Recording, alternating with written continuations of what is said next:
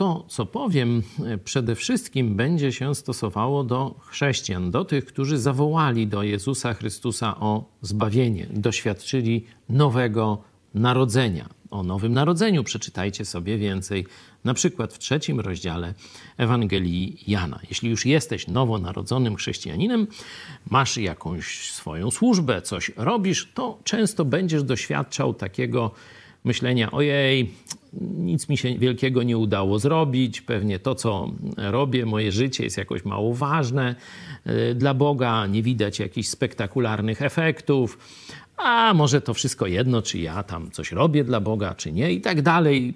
Takie poczucie jakiegoś bezsensu, czy niewielkiego znaczenia tego, co robimy.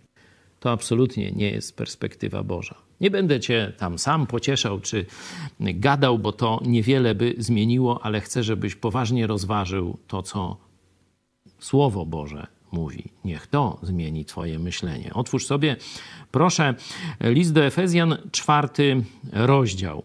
Tam jest opisane Twoje miejsce, które Bóg przeznaczył.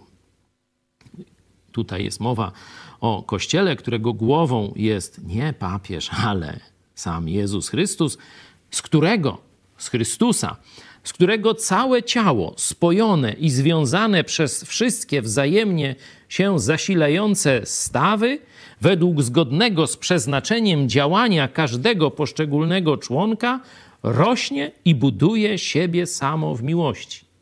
Zobacz, tu jest opisane Twoje miejsce. To jest perspektywa Boga.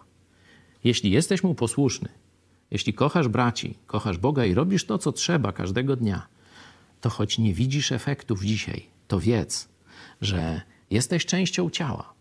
Być może bierzesz udział w jakimś większym procesie, którego jesteś tylko niewielką częścią i nie widzisz jeszcze efektów. A po tygodniach, miesiącach, być może latach zobaczysz wielkość tego projektu, w którym miałeś przywilej uczestniczyć. Także dzisiaj nie załamuj się i nie przyjmuj szatańskiej perspektywy.